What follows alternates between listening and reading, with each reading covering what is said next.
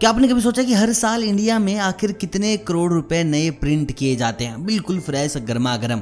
और इससे भी बड़ा सवाल यह कि नोट छापने में खर्चा कितना आता है। 1 रुपए का नोट, 10 रुपए का नोट, 500 का, 2000 का। तो चलिए बात करते हैं आज इंडियन करेंसी की और यहाँ छुपे हुए कुछ अतरंगे फैक्ट्स की।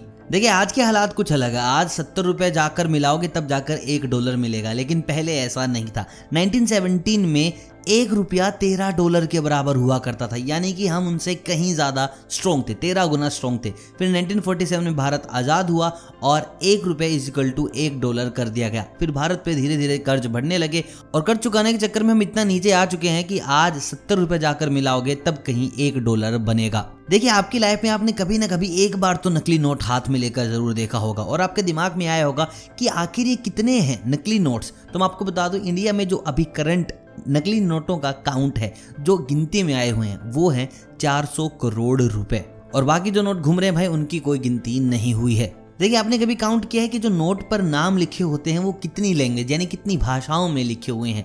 अगर नहीं की कोशिश तो मैं बता दूं अभी करने की ज़रूरत नहीं है, अभी पैसे मत निकालो। 15 लैंग्वेज में ये नाम लिखे हुए हैं। देखिए अगला फैक्ट सुनने के बाद आप जरूर चौंक जाओगे। आरबीआई ने जनवरी 1938 में पहली बार 5 रुपए की पेपर करेंसी छापी थी, जिस पर किंग जॉर्ज VI का चित्र बना हुआ था।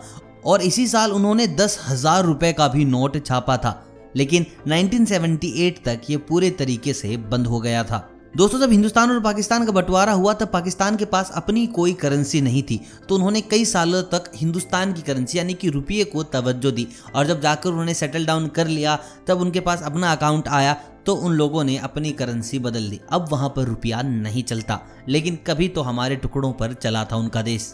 देखिए एक समय ऐसा था जब बांग्लादेश ब्लेड बनवाने के लिए भारत से सिक्के मंगवाया करता। एक्चुअली था क्या, 5 रुपए के सिक्के में 6 ब्लेड बनते थे और एक ब्लेड की कीमत थी 2 रुपए। तो बांग्लादेशी हिंदुस्तान से 5 रुपए के सिक्के मंगवाते थे। जैसे गवर्नमेंट को इस चीज़ की खबर होती है, उन्होंने 5 रुपए का सिक्का बनाने वाला मेटल ही बदल दिया।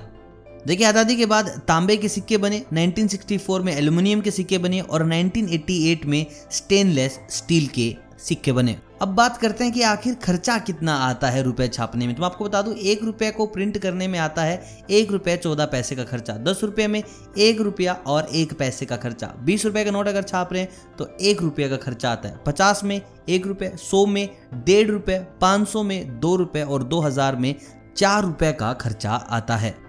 और दोस्तों आरबीआई के अकॉर्डिंग भारत हर साल 2000 करोड़ करेंसी नोट छापता है। अगले साल फिर छापे जाएंगे और उससे अगले साल भी और इस साल भी छापे गए हैं।